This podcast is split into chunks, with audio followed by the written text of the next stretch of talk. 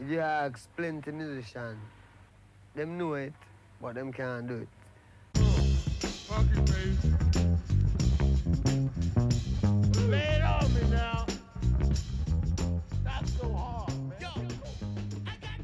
What's up, ladies and gentlemen? Thank you for tuning in to another episode of the Live Free Podcast. As always, I'm your host, Mike Maxwell.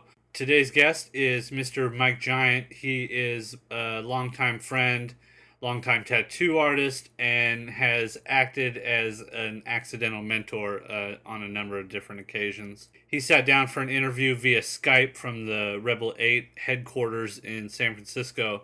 We talk about upstate New York, New Mexico, spray cans and Christmas stockings, working in the morning, graffiti, grip tape drawing, street eye, utilization of space, fine art, ancestral karma, recognizing the real power of symbols, tattoo bands, Patrick Conlon, Jason Kundell, Juan Puente, Stockholm Syndrome, Submitting to Pain, Buddhism Practice, Secret Teaching of All Ages, Hallucinogens, Rebel 8, The One, Fatal Clothing, Wizards and the Bliss Realm, Karma, and Bad Assery. I also quickly wanted to mention our the film that Mike and I have been working on for the past year, which we didn't actually get to talk about during the interview. If you search Mike Maxwell and Mike Giant and Working Class together in Google search, it should bring up the Bread Truck Films uh, Vimeo video, which is the trailer to the documentary that uh, that we've been working on.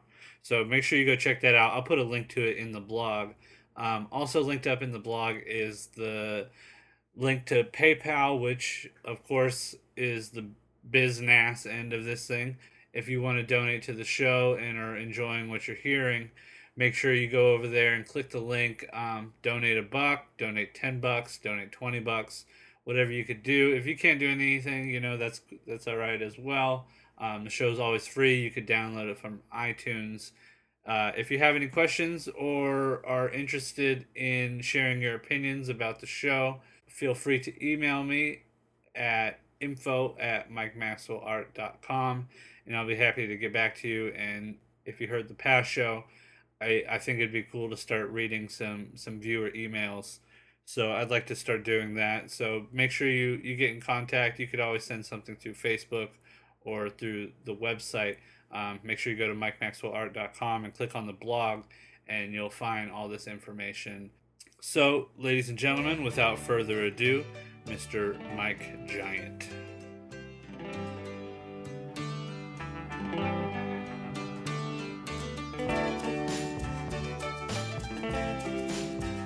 Thank you for doing the show. I appreciate it. I know you're you're a busy dude. It takes some time to uh, to sit down and have a conversation. I uh, I appreciate it. No problem. You grew up in New Mexico, right? Were you born there?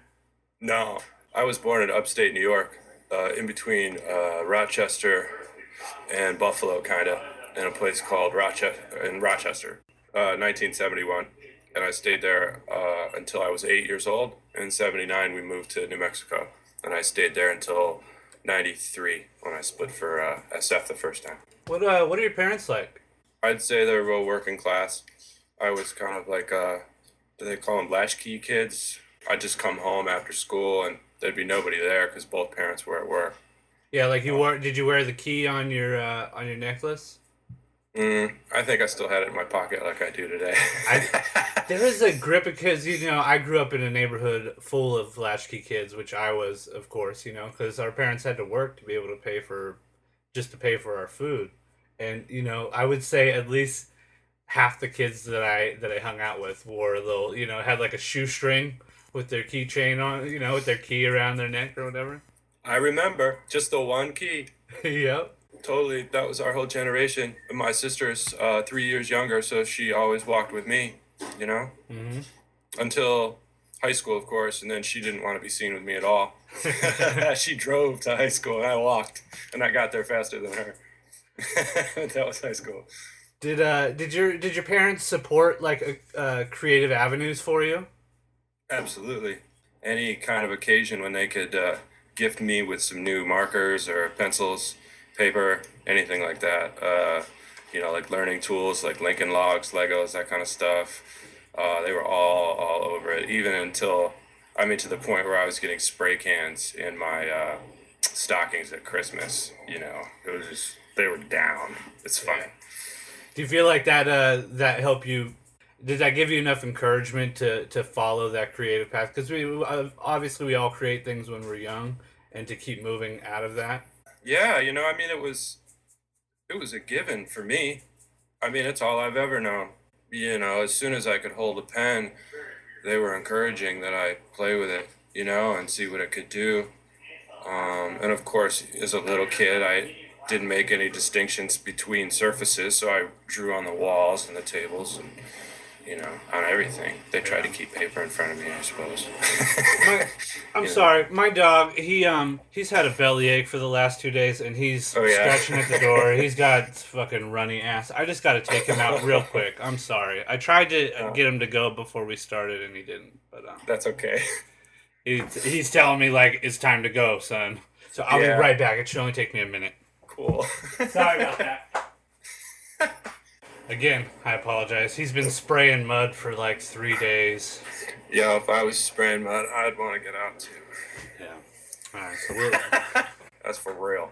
I found this OG at this little shop in the hood down in North Park.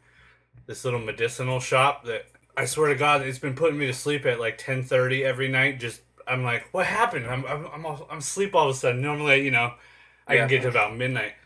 Just Hey. putting. Last few nights I've been crashing at nine. It's crazy fantastic. is that? Old man. Getting up at dawn. Gotta draw. Drawing at dawn. Uh, I, I'm the best in the morning for sure. I know most artists prefer to work in the evenings, that I at least that I know. But yeah, I'm, real good in the morning. I found I, I, I like working during the day too. Like I'm a like ten to five guy, but then it keeps going late into the evening as well until I can't do Yeah. anymore. I get tired. Once once my body gets to a certain level of tiredness, I just I gotta tap out. It requires a lot of concentration for me to draw, so it's uh, it's one of those things. Even sketching requires a lot of intention. You know. Yeah. Uh, I see you, but I didn't. I have, can't hear you. Now it's better. I wonder if it, it almost sounded like the headphones popped out a little bit or something. Hmm. I don't know. So, anyhow, that's the, the the slight difficulties with technology, but it's so amazing that we can sit here and have a conversation while you're uh, 800 Yeah. miles on the other side of the state. Yeah, for sure. Um. So, did when did you get into graffiti? What what? Mm. I, I I assume as a youngster you were making things and drawing already, and probably you into skateboarding and that sort of shit. What uh what was that? Do you remember that like bridge or that transition that that sort of led you down a, a new pathway in your life? Uh, seeing someone do graffiti really set it off. Um, it happened to be at a skate spot that I frequented, and uh, some guys rolled up, did some skating. They were really good. They were older dudes, and they jumped in their car and grabbed a can of spray paint, and each of them tagged some stuff. Wasn't a big deal. I think they were just hitting up like their skate crew or something. But I came back the next day and did basically the same thing with all the spray paint that I could find in my dad's garage, and uh, and yeah, I just set it off. I mean, it was really just seeing it and seeing it like, and it was the middle of the afternoon, I should say too. That was the first time I'd ever even seen anybody do graffiti. Period. I'd seen lots of it around, but I knew they did it at night, you know. And uh, I thought these dudes were pretty bold to just do it in the middle of the day, even though we were kind of in the middle of the nowhere in a dirt field where there was just this really skatable ditch, you know, and it wasn't anybody gonna see us, you know. It was kind of why we were skating there in the first place. We were left alone.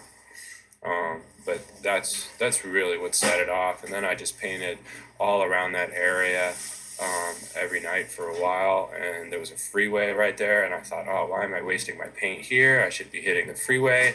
And I started doing the freeway, you know. And then a name all of a sudden popped off as far as the streets were concerned. You know, who's this new fool? this whack style, these crazy characters, you know, really flipping some shit. But So- you know. When so once you get once you start getting involved, did you did you recognize that there was something a little bit different from you know drawing at home in your book or or whatever sorts of things you were doing prior to that? Oh, absolutely. It was a totally different ball game, you know.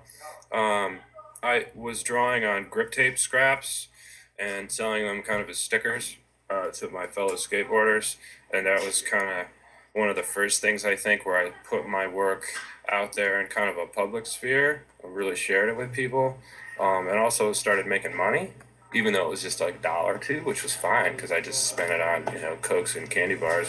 Uh, you know, I was out skating and shit. You know.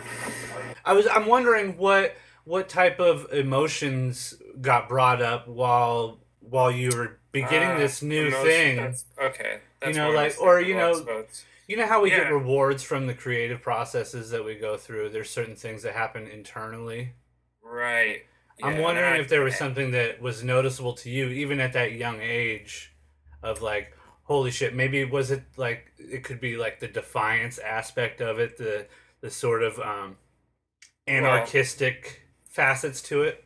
all of that really you know it, it blew my mind on so many different levels you know the size was one thing where i'm using my whole body i'm able to draw things as high as i can reach all the way down to the ground. That was really really mind-blowing and how fast the spray paint worked and how quick you had to move with it to make it look good and how difficult it was to make it do what you want to do.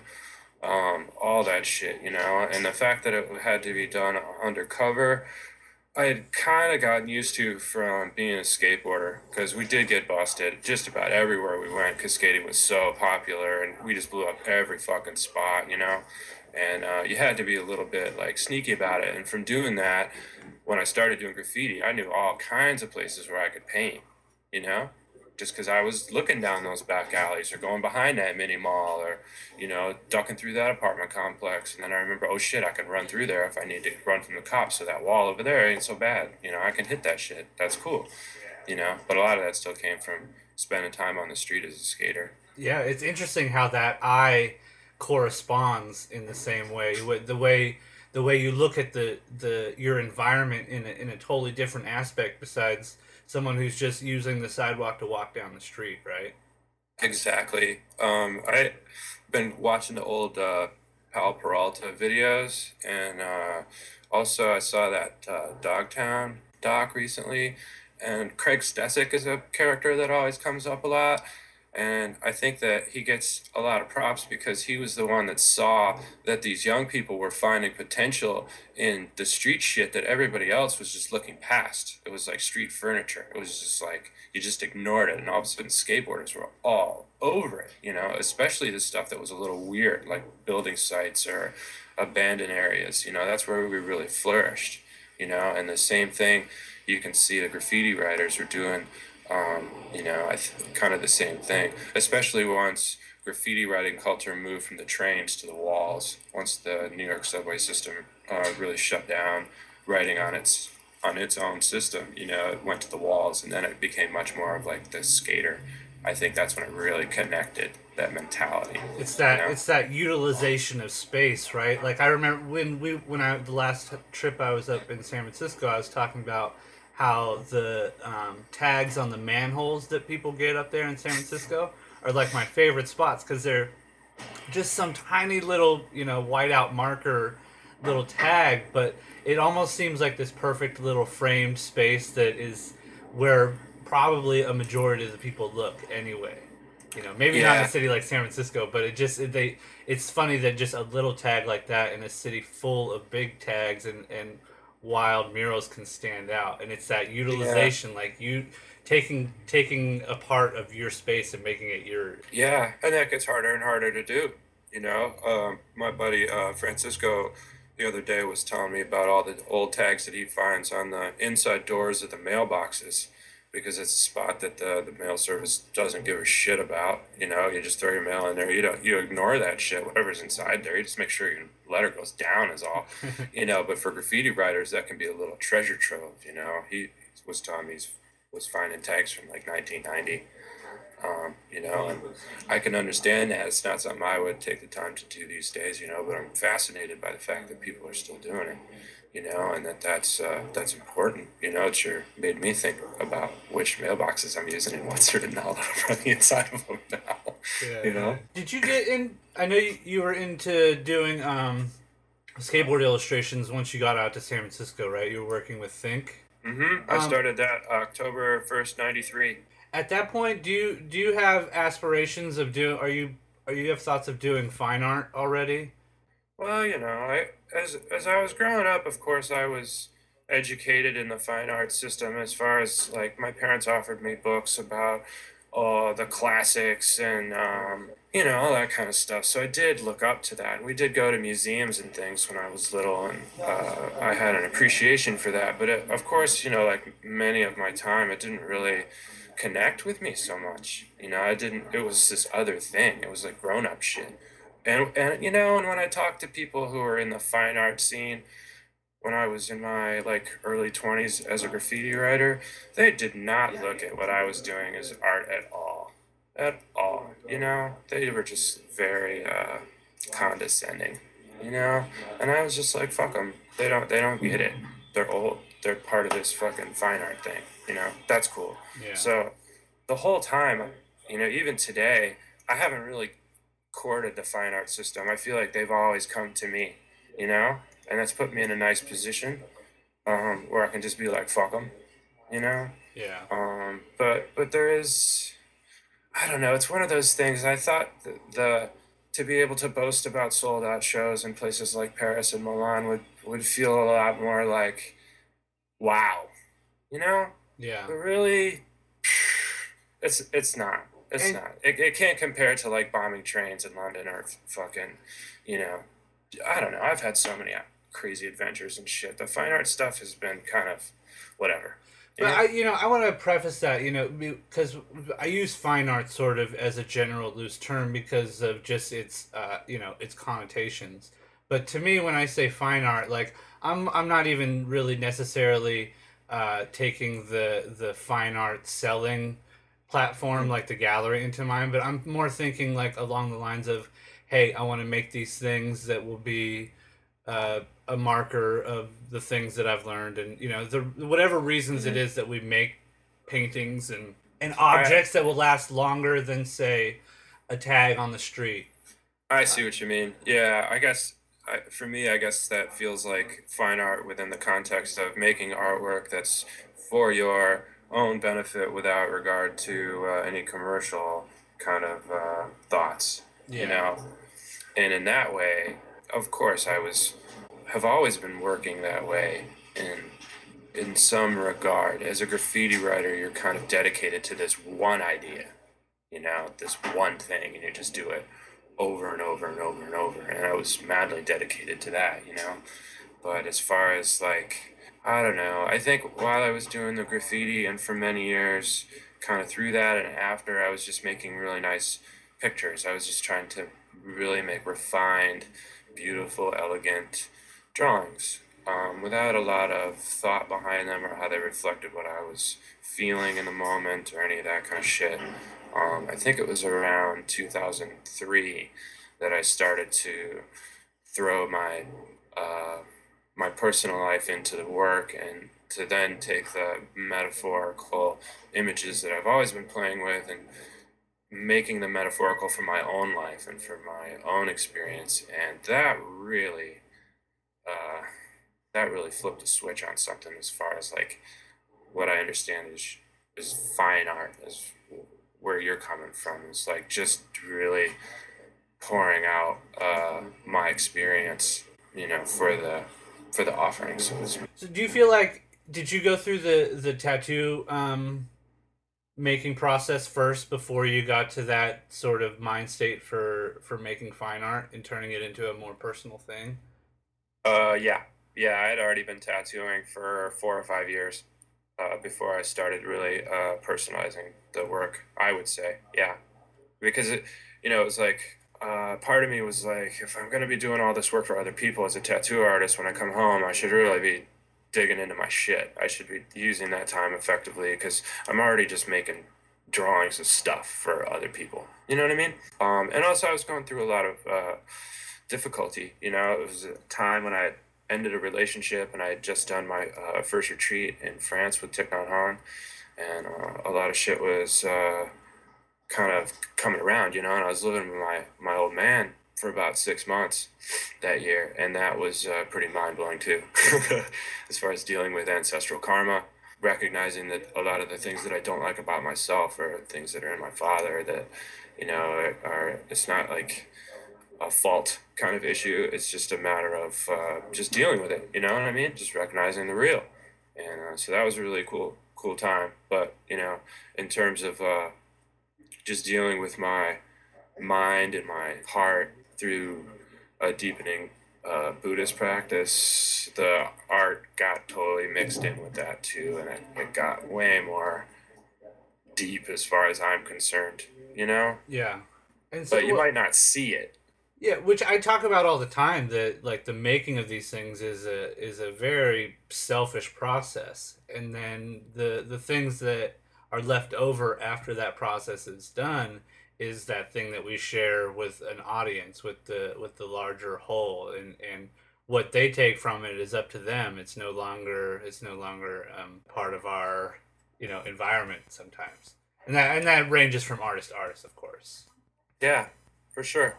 For sure. I feel the same way. You know, I, I especially making the personal work, you just got to do it. And if it feels fulfilling in yourself, uh, it's all good. You know, uh, a classic example for me is a, a piece I did about uh, some Buddhist teachings called the Brahma Viharas. And uh, I did an illustration where I, I wrote it out in this kind of Cholo font, all the, the teachings. And this lady in France, a Jewish woman, uh, she saw the way that I was doing the S's in particular, especially when they were paired in certain words. They looked like the SS from Nazi Germany, and she was curious to know if that was uh, intentional. And I was just like, "Holy shit, no! My God, you know, I, I, that's that's really fascinating that you saw so much evil in something that I see is rooted in so much good. You know, and it was such a meditation on goodness and and wholesomeness. You know." But uh, it just goes to show, man. You know, if you if you've got uh, an agenda on your mind, you're gonna see that agenda around you. And not only that, it also it also shares or it, it exemplifies the power of symbols as well. Shit, yes, absolutely. I've always been fascinated with that because people, I want people to question me about my use of symbols because it gives me a chance to educate them, I, or for them to educate my ass on a lot of occasions too about some shit. You know, for sure. You know, but I pay attention. You know, but I don't mind mixing symbols from different uh, different cultures, different times because it's it's you know I know for a fact that it's all the same story. Right. You know, So, real quick back to tattooing. I've had um, I've had a few tattooers on the show now, and I know you're you're sort of retired that you just occasionally tattoo a friend here and there when when you feel up to it. I had uh, I just did a show with Aaron Della Vedova, and uh, Ben Grillo also did the show, and uh, Mr. Honky Kong Adam Hawthorne as well. And every time we we talked about apprenticeships and like sort of what what uh, what it took to become who they were in the in the tattoo industry or, or what uh, what sort of uh, steps it took. But I, I keep meaning to ask people about the act- or tattooers specifically about the tattoos that they have collected themselves, because tattooers are always heavily tattooed for the most part. Who's tattooed you? Well, my buddy Carlos uh, writes Mr. Went out in Albuquerque. He was the first guy to tattoo me. Uh, he gave me a band around my left arm that my buddy Joker uh, drew for me. It's a graffiti, uh, like a graffiti design.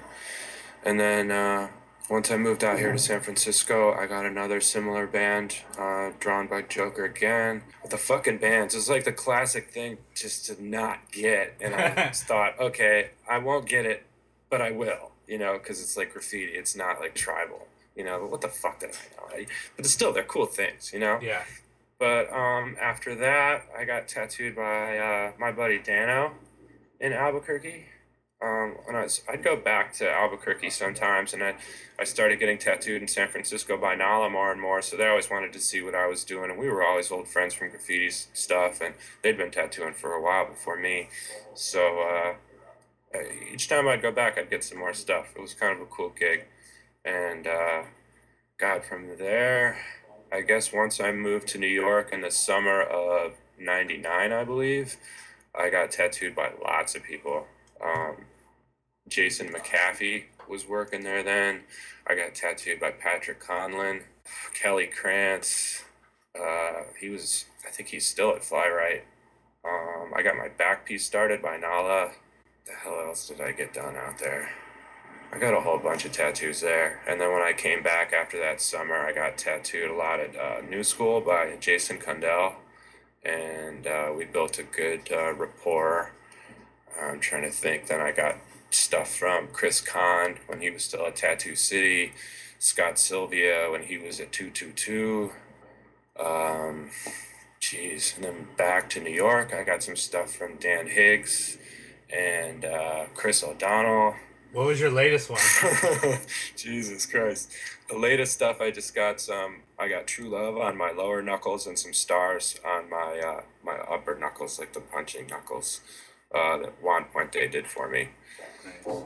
He's tattooed me the last few times. One of the um one of the things that I talked to Aaron Della Vedova about was um the sort of bond that happens between uh, a person getting tattooed and the bond that they share with the person tattooing them. That there's um there's something a little bit more significant than just like a like a nice to meet you friendship thing.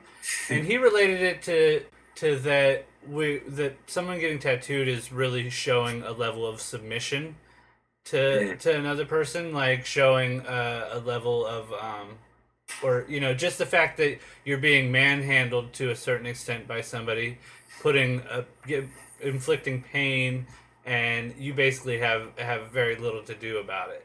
And there's a level of um, giving up uh, control in that. Um, but then at the same time, I like I related it to like um, something even just that like the transference of blood, like the bloodletting, that like there's that maybe something chemical happens in that process. That it's it's uh, I I related it to the there's a there's a theory that people who get um, kidnapped like all of a sudden grow a fondness for their kidnapper. I forget what I forget what it is, but you know, just jokingly. You, as, a, as a tattoo artist, do you find do you find that same thing getting tattooed, or have you recognized that at all? Well, yeah. I mean, I I haven't really thought of it in those terms ever before, but yeah, there's definitely a level of submission that needs to happen. I mean, and the the like my rib cage especially was so painful that uh, I had to just learn how to submit to pain, you know, and that's a big uh, that's a that's a man building thing there you know that that gives you a real understanding for what pain is. You don't see entertainment in pain. You know it sucks you know? It's Yeah. terrible. And it, it it makes you lose your con- you lose control of yourself in front of your peers you know? And that's when you you really bond as a as friends you know? And that's why the particularly rough areas of my body i've only allowed really good friends to to work on me because when i say maybe after just a single hour of tattooing that i've had enough they they're cool with that they understand that Right. you know? And it's not like i've set myself up with a situation where i have to fly you know hundreds of miles away to get something done in a really terrible spot and expect to sit there for a long time. I just i've never been able to do it you know? Certain spots i could sit for five six hours at the most but you know usually these days it's like an hour or two Well, speaking of sitting for a long time, uh, you had mentioned that after after you got into tattooing, it sort of led you into Buddhism. Mm. Was that hap- or maybe the things were happening around the same time? Is that It was always concurrent, I'd say. Yeah, I mean, I, I think I, for me, the Buddhist thing is just an extension of my spiritual life that I've had since birth. So that's a constant, you know, and the tattooing thing is, uh, I guess in this time, it's, it's our rite of passage. It's our bonding way, you know?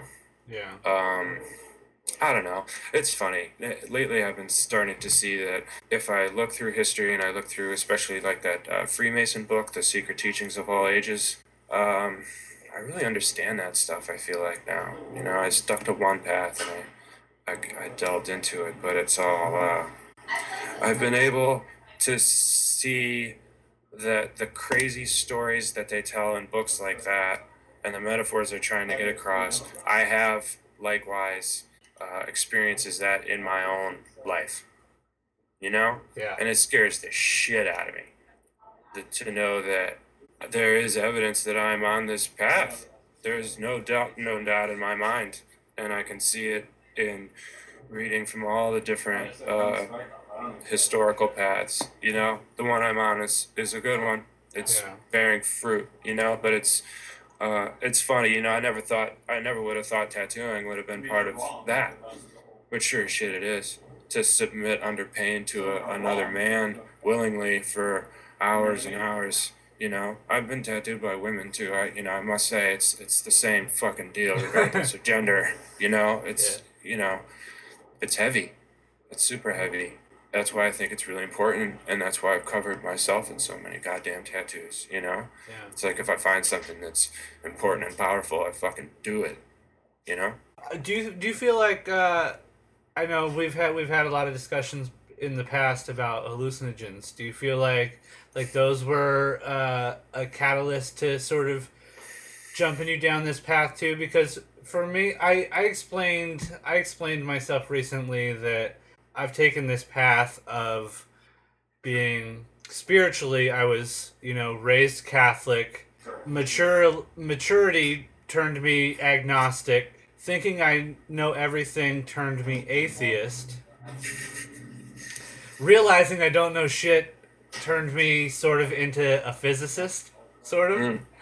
And physics uh, physics has sort of pushed me into these ideas of Buddhism um, which I you and I have talked about in the past, which I've found a ton of correlations that that are telling me just like you were talking about with the with the biblical stories or, or previous stories that are just other metaphors for for this life you know? Mhm. but but i find in buddhism particularly in other people discussing buddhism that it, it, it brings up pathways for us to to live a more relaxed wholesome life which Mhm. at the end of it is is really what I'm looking for as an artist. You know, I want to I want to live a free life to where I can do the things that I want to do, be happy and do the right things around me so that the people around me are also happy and and not have those anger and stresses in our life that aren't really supposed to be there. Absolutely, I absolutely agree. Yeah, I mean it's uh, that's why I keep trying this practice, you know, and and also like you, I've gone through uh, a lot of uh, like uh, self study after college. Let's say, you know, I've read tons and tons of books, more books probably than I read while I was in college. Um, you know, just to try to educate myself about all these different aspects of the same, what I come to see as one. You know, um, which the Buddhists are just kind of nonchalant about, you know. But to really recognize that is a whole different story, you know. Yeah. Um, and I think in, in a lot of ways that's the starting point, you know, when you're physically able to, uh, when your body understands one, that it's it's not separate, you know. Yeah. That's that's fucking huge. But I know- can't I, I can't say anything about it. You got to do it, you know. Right. Crystal and I, you know, Crystal has has suffered for a long time with a lot of um, anxiety issues and some, um, you know, like panic attack type of things that are real internal like situations that she hasn't had the proper tools to to deal with, and has has caused her a lot of like mental and even physical ailments. and so recently, um, I've been since I started doing this podcast, I started listening to uh, the Audio Dharma podcast, which is basically a, a a lecture that sometimes is fifteen minutes, sometimes it's forty five minutes. And the guy who I, I listen to the most, his name is um, Gil Fronsdal. Yeah. You I've know him? Gil. yeah. super awesome and what i do is you know i throw these podcasts on on the ipod for when we have like a 30 mile commute to work and it turns out that that becomes that 30 minutes is really a high stress moment right in the first thing in the morning that sort of is what's setting her day off into like a, a, a poor path and without the proper mental techniques to get to to recognize what's happening it's it's easy to just start your day off bad, right? So I I have her listening to these podcasts during the day, and it's actually creating these uh, this new woman inside of her almost, where she's she's able to recognize where some of these stresses are coming from, and it what what I find so amazing in Buddhism is that it gives you these really easy things to to focus on to make day to day life not it makes it blissful and not not painful. Right. Yeah, I mean that was the Buddha's whole point. He didn't give a shit about philosophy, science, physics, blah blah blah. All he gave a shit about was uh, the suffering that we feel day to day. That's just uh, a misidentification with this ego. That's this creative aspect of our thinking mind, and that we are in fact something more than that. You know. And once you understand that you are more than that, you start to see that your thoughts and your emotional responses to your thoughts are just kind of, uh, I don't know. You can, you can keep them in check. And- you know, you really can. There's a way to slow down your, you know, your uh, consciousness, so to speak. Slow things down so that you see when you feel angry, you can stop for a second, go in your mind, and be like, "Why am I responding in anger? What's going on in there?" And you go, "Oh." Why are you thinking about that argument from three days ago? Shut the fuck up. We're supposed to be riding bikes right now, yo Yeah. concentrate, you know, and then come back and be like, oh, okay, everything's cool again. But our culture doesn't teach us that shit at all. Quite the opposite. They keep us distracted. Right. And that's kind of it's funny, you know, it's I I'm the same way like I talk about uh, Crystal's anxiety as if it's something different than fro- than what I experience, but it just so happens that I happen to express it through anger and frustration and uh, n- uh, impatience that it shows in that way. But for her, it's just more internal and, and causes an, an internal pain where I just lash out. And I've started to understand just from listening to this guy 30 minutes a day to start a day off that I could look at anger and impatience and frustration as not me because we always say I'm mad, I'm frustrated. But the reality is, is frustration and anger is something different than that, and we're attaching ourselves to these emotions. But these emotions aren't really us. And there's something in, in learning that just just understanding that disconnect or hearing it allows me to have that one little conscious thought just as I start to get angry or upset or or any of those emotions that turn out to be negative and, and make us feel that suffering that I can Mhm. say, hey, wait, what's happening here? That's not exactly. me. Yeah, a lot of uh, my Buddhist teachers talk about habit energy a lot, you know, and uh, habit energy is is one of those things that can make us great as a species, but it's also kind of our downfall. You know, it's like it'll take, uh, it, you know, it'll take me usually like three tries with something before I get it, and once I get it, I don't forget, you know. But then I forget that whole process of learning completely, you know. Um, so it's like uh, the Buddhist stuff keeps me rooted, so that um, it's it, it's new habits you know? It's it's like you're saying is as you start to uh, develop your understanding of your mind uh, through this practice the practice itself is developing new habits. So then when you feel anger your new habit is to respond with curiosity not more anger. Right. You know and uh, yeah that's that's just that's super super fundamental to understand you know? It's like the idea too that no one can make you angry or make you sad or make you happy. I could punch you in the face and you could respond with a likewise punch to my face or a look of surprise or you could laugh. You could burst into tears. You could turn around and run. All that's based on you you know? It's not me. I can do anything to you you know what I mean? Yeah. It's one of those things. And that's one of those things in relationships. It's like so many people, I hear them when I'm in restaurants and they're like guys sitting around bitching about their girlfriends and they're just like, man, that fucking bitch makes me so mad. And I'm like, dude, you're the dumb motherfucker that's getting mad. You know, it's like just totally not tripping on the reality of the situation. Yeah, the, You know? the, the reality is is that they're mad at themselves for, for making dumb choices and have, have are just projecting that onto others, right? Yeah, yeah, exactly. Putting the blame where it shouldn't be, for sure. I mean, we all, you know, that's, that's how it goes. You know, as as humans, we're trying to find the easy way through everything. You know? So that that's actually a good segue back to where we had started with that um, sort of uh, with the hallucinogens. I started getting involved again recently because I, you know, I, the last time we had talked about it a little bit. You know, I I had eaten mushrooms at 25 and was like, ah, that's probably going to be the last time. but uh, as we had spoken about but previously I I had wanted to go get in the sensory deprivation tank. I Yeah, hadn't me done. too. So um, I decided to eat some mushrooms, and at the end of the trip, go get in the sensory deprivation tank. As a sort of like uh, relaxing period at the end of it. You know, sort of like the coming out Wow. party. What you think of as relaxing? Yeah. It turned out it was the best part of the whole day, to be honest with you. Um, but I also tried salvia for Mm. the first time. Which Mhm. I, have you ever experienced salvia? Oh yeah. yeah. Ooh, that I that I think has been my favorite so far. It's I've- pretty mind blowing, huh? I can't believe it's legal. I know that's I jo- I had been thinking about it for a while, like getting ready to do it, but then like I I knew that a lot of places were or a lot of uh, politicians are wanting to crack down on that shit and make it stop because really it's like the most intense peak hallucination on acid, but for like four minutes. Exactly.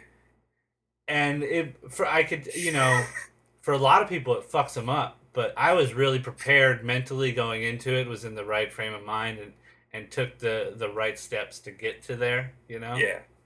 like so far as to like read up on the Mazteca Indian tribe where it was originally grown in you know South America and like pract like go through all their rituals to understand what practices they went through to do it prior to me doing it instead of like some knucklehead ass kid that's on YouTube yeah jumping around being a fucking idiot so the ne- the plan is to do DMT next but um I've Oof. yet I've yet to acquire it Yeah. No, I feel you, man. I think. uh I, I mean, you and I are experienced psychonauts. I think is the word that they like to call us Yeah. now. You know. Uh, yeah, I've done way a lot, a lot of LSD, tons of mushrooms. This is kind of known for it through the '90s. You never knew what the heck I was on because I was able to kind of keep an even keel and saw it all as kind of a educational experience for myself. You know, and I did it solo most often, ninety percent of the time. Uh, so when I tried the salvia, yeah, it really hit me over the head like a brick. You know, it was uh, an intense uh, hallucinatory state. Um, lasted for about seven minutes, I think, for me. And I was with a bunch of guys who were in their 40s. We were actually at a place where they were growing, uh, God, a few hundred uh, plants illegally up in the mountains of New Mexico. It was kind of a stressful situation for me. but we all decided to try salvia up there, and we were all just like super heads. You know, we'd been around, you know, and we were all a little concerned.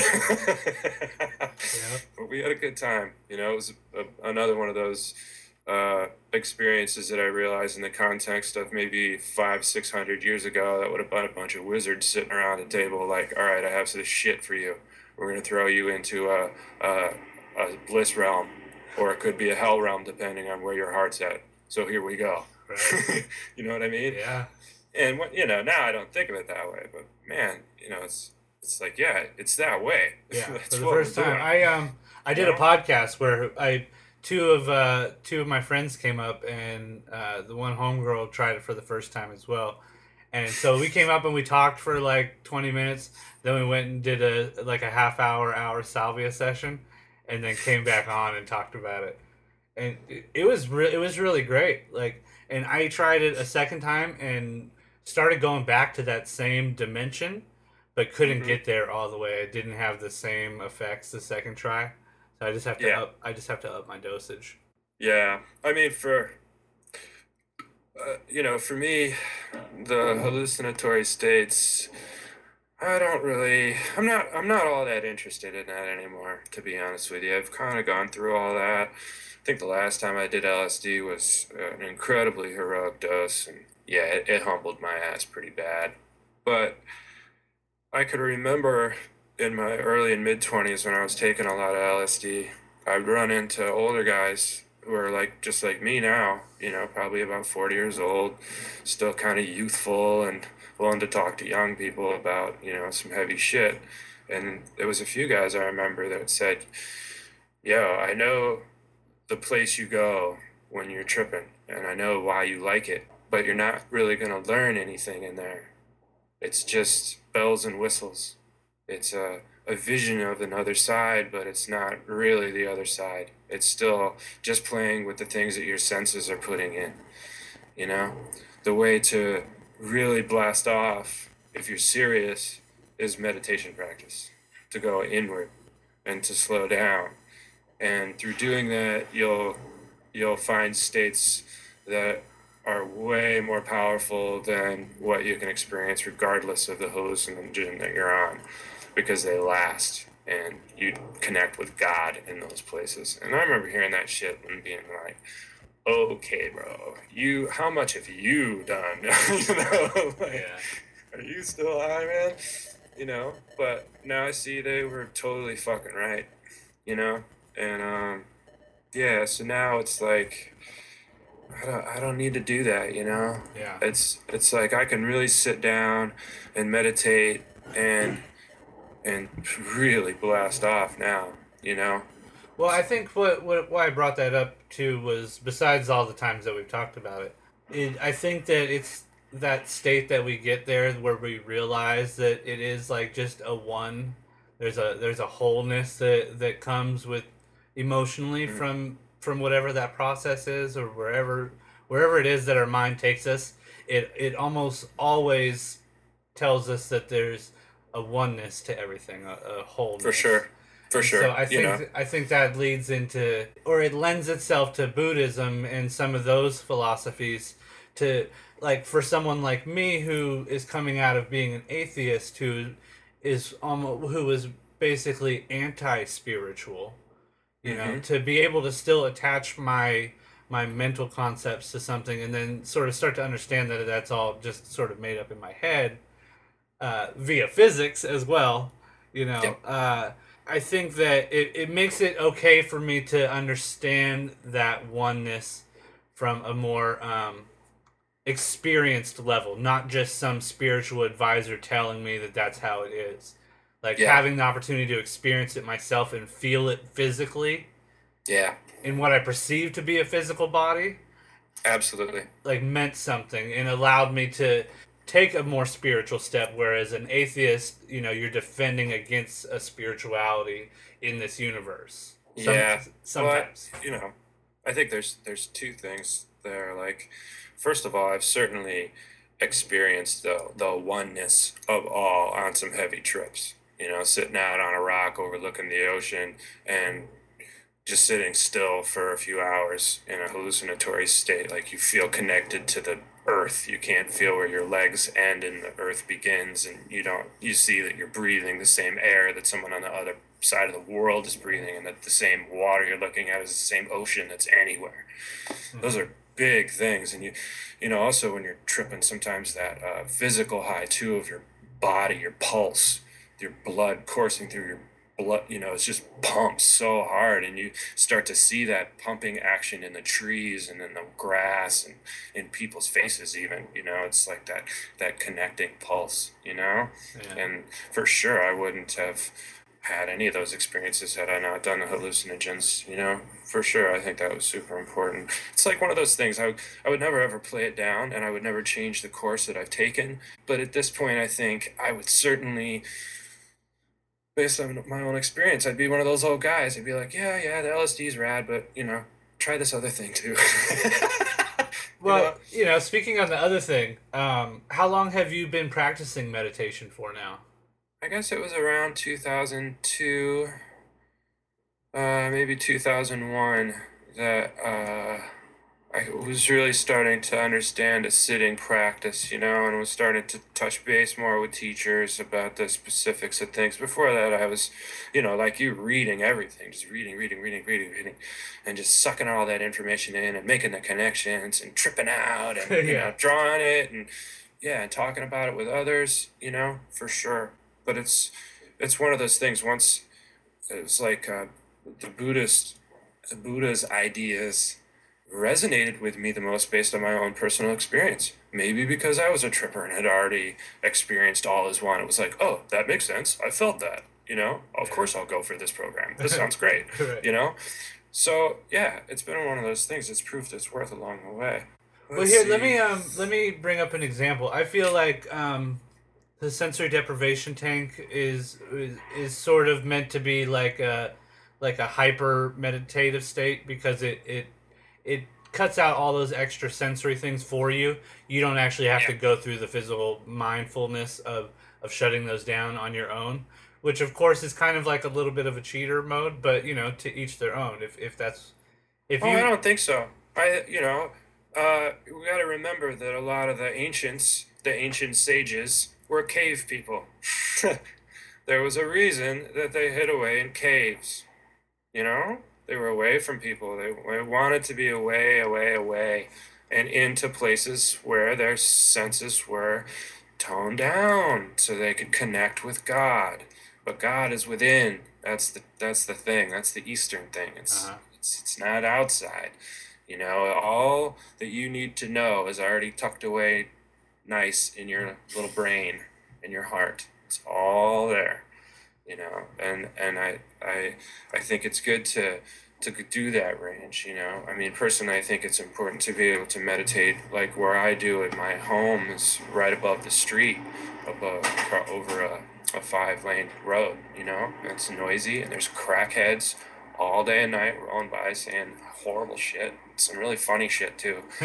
But um, you know, but I think that's important. You know, that's another part of the practice too, another kind of meditation. Well, that's sort of It's, that, that know- was what I wanted to ask you about. Um, as you as you get started into this meditative process, you know, obviously for someone like you who's been doing it for a while, you can sit up above a noisy street with crackheads fighting and, and Mm. throwing shit and be able to still reach those those states of mind that you're trying that you you Yeah. are attaining to. Now, for me, the first time I got in the sensory deprivation tank, it took extra mental effort for me to try to get into what I am just going to define as the zone. You Yeah. know, to start to get into those phases, it, it felt like it was a, a it was like that first step because you know sometimes is I know for me like I I sometimes do something new and I think that I'm going to be the best at it right away. I just kind of go into it with that mindset, that mindset, and then I realize, oh well, the, and maybe as I get older that's changing, but typically I realize, oh, I'm going to have to work at this thing, and then I get involved and put my mind to it, and then I do get good at it. Um, and I, I would assume that meditation is the same way. Yeah. That it takes It a little is. bit to get into being able to block those things out. Is was there something or someone that sort of Well, uh, helped you know, you? I I think it's key though. You're not trying to block anything out. You're trying to simply acknowledge the present moment experience, whatever it may be. Mhm. You know, um, it's uh, you know, it's one of those things. But for sure, like uh, my uh, Thich Nhat Hanh said that you can't measure your uh, you can't measure how far you've gotten on the path in terms of like a retreat or a year even. You know you got to think it in terms of 5 10 15 20 year increments. And then you'll see that there's been some usually pretty dramatic growth if you've been setting your your intention correctly you know? It's one of those things. You just have to have patience in it and it kind of it shows its worth in time you know I, I can say without question it does it's it's shown me some really scary shit too you know that i wasn't expecting at all you know? And with that, I think that's a good segue because I, you know, I, I too often on the show talk about how art is a meditative phase. For me, it's like I talk about how I paint the same painting all the time: brushstroke, brushstroke, brushstroke, brushstroke. Just looks different. Um, and with art, just like what you were saying with meditation, I can look back at myself with all these things that I've made that I that I earlier defined as fine art and see these personal growths that I've gone through just in the the forms and and things that I've I've created over the last 10 years. Like I can catch my personal growth in that. I think in the same way that you were saying with meditation, it takes that 10 years to look back and say, "Wow, that I really grew in that." And it, we do that too with um with just looking at ourselves age how we don't Abs- notice ourselves age until we look at that picture from 10 years ago and see our baby faces Right. No, it's that's just it. It's uh yeah, if you slow down and you can relax into the day to day thing, it's more like you catch you catch wind of those pivotal moments, you know, in your experience. It's like I, I can't look back. It's you know, it's like some people are like, right now they're trying to find those pivotal moments when things are really going to change for the better for them. You know, and I always tell them like, really, you just got to stick to your thing because you're not going to know those pivotal moments until years later. Are you going to be able to look back and say, oh, I guess that is actually the physical day that it really came together Yeah. you know but it really it's it's it's everything has to kind of be moving in the same direction you know? It's like now i just set myself within an intention and i relax until the intention is met. And usually once i it's met it's it, you know i don't realize it until a while after you know? And that, that's one of those things too with with Buddhism uh, that's so great to to relate to modern day life is that it it helps you under like put you into like well today is today and all those things that happened in the past are the past and it's okay that whatever happened is okay and that, yeah you know you yeah. can be comfortable with right now and not concerned with the following minute Yeah, totally. You know, but there's karma too. You have to, um, you know, the actions you do today will have mm, repercussions in the future. uh-huh You know, so you can't just like kill somebody and then the next day just be like, oh, it's all good. That was just the past. yeah today's a new a new moment Yeah, that's true Nah, I mean, on one level, that's the thing with Buddhism. There's always the flip flop. If you could say one side, you can say the other. You know, and the other for me is like uh, realizing every morning that uh, my ego is basically dead all night. Who I think I am was dead, and that all that was left was this body and this thinking mind. And the thinking mind, left to its own agenda, is dreaming. That's what happens when we're sleeping, right? You know? So it's like when you wake up, you do have this capacity creatively to change your everything about your existence if you choose to, you know, or not but you do have that capacity. You can quit your job today. You can become homeless. You can, you can, you could lose it and shoot people at the post office. You know what I mean? Yeah. It's just like it's one of those things though that you know we think we're in control, but really we're not all that in control. The thing that's really in control is this vessel, and it, it's been working fine since you came out of your mother's womb. That heart just keeps on beating, and this thing just keeps on breathing, with or without you thinking about it yeah that's a super huge important thing to understand I've been, you know, I've been talking a lot about lately about how amazing it is that our body heals itself. Just in getting like a scab or something, or getting tattoos all the time, I, I, I get to watch my skin regenerate. nasty scab on my fucking knuckle right yeah, I bet that's rough on that alligator skin up there. oh terrible um, you're, uh, I guess what we should mention you're in the you're in the Rebel8 warehouse right now, conducting the Skype interview. You guys Yeah. got um, the uh, new line is getting ready to drop here soon. It's it's already headed out to stores, right? absolutely Nice. yeah yeah record shipping lately it's been great Is that stuff going to be up online in the the Rebel8 shop pretty Yeah. soon? of course yeah we make sure it gets to all the stores first and then we uh drop the bomb I know I gotta get a. a I hope uh, the tribal store down in San Diego. I hope still ha- will get some of the new stuff in.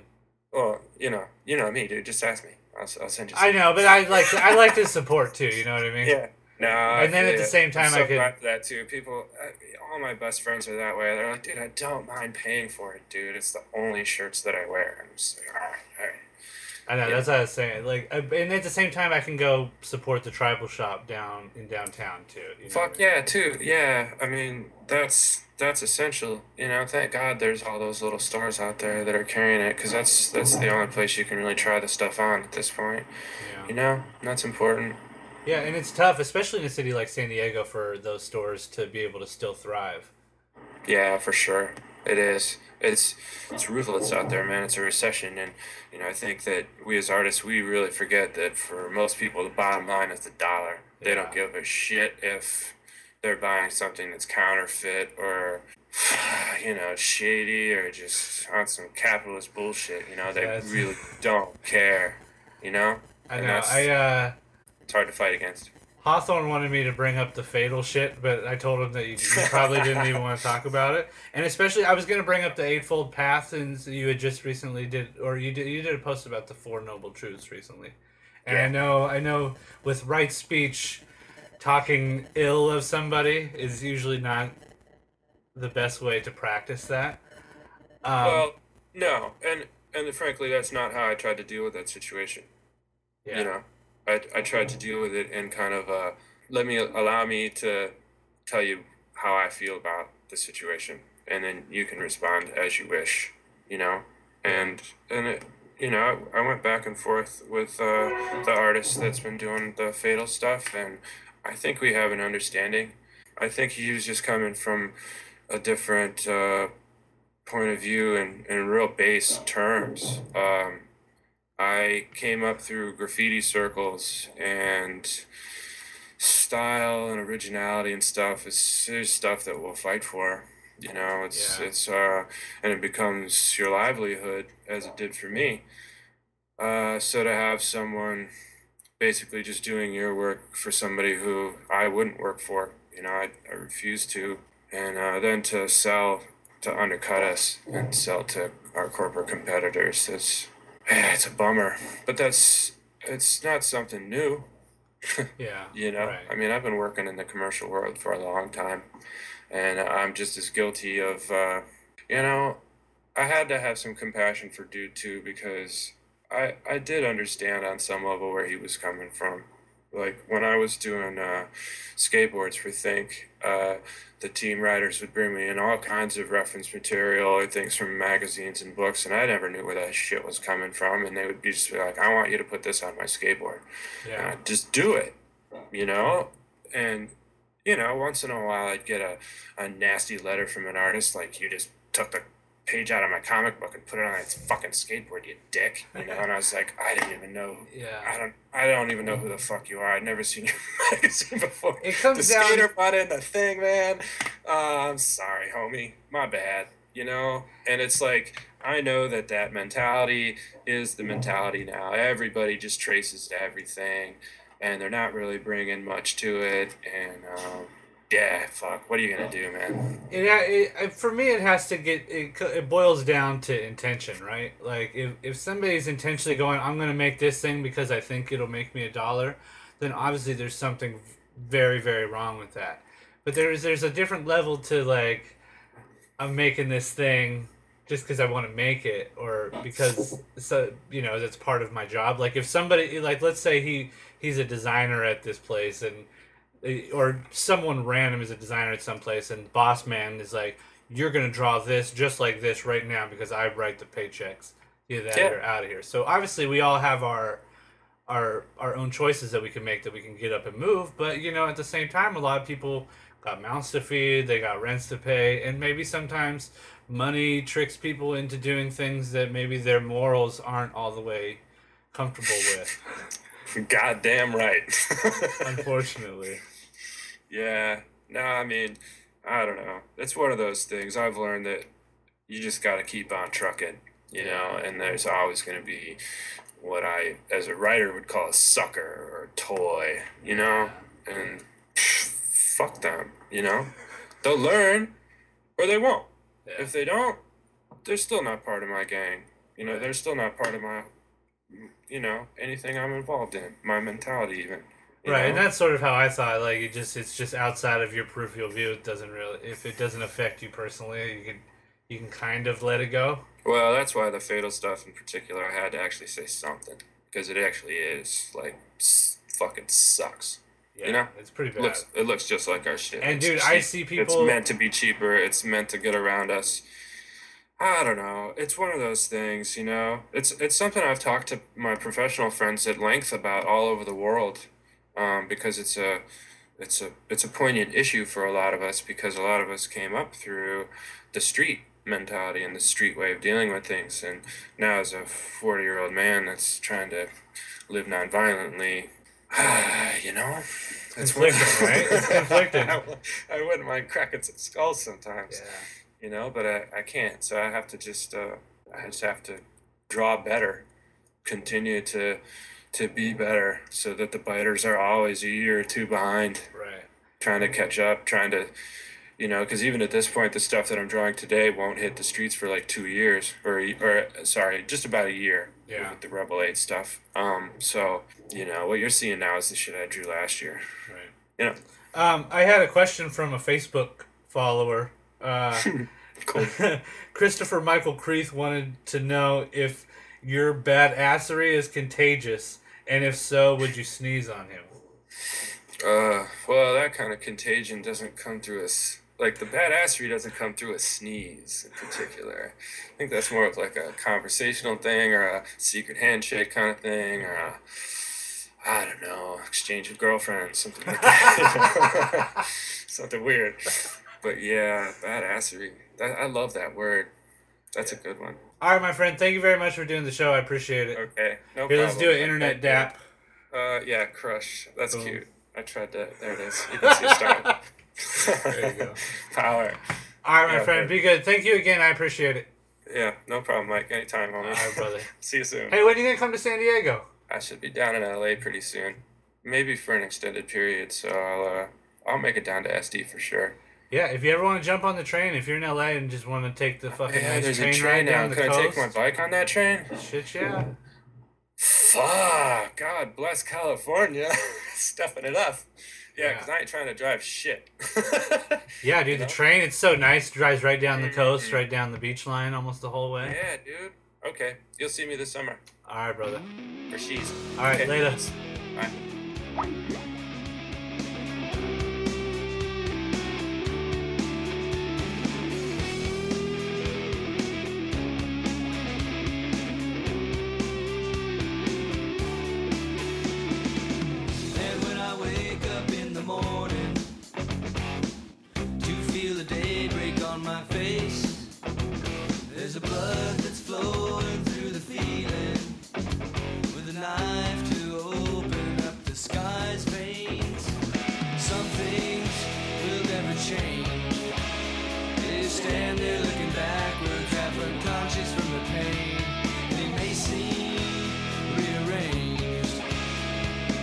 like water swirling. There is something that'll never change. And when I should have been done a long time, it laughs and says I find ways. Just when we're sheltered under paper, the rockets come at us sideways.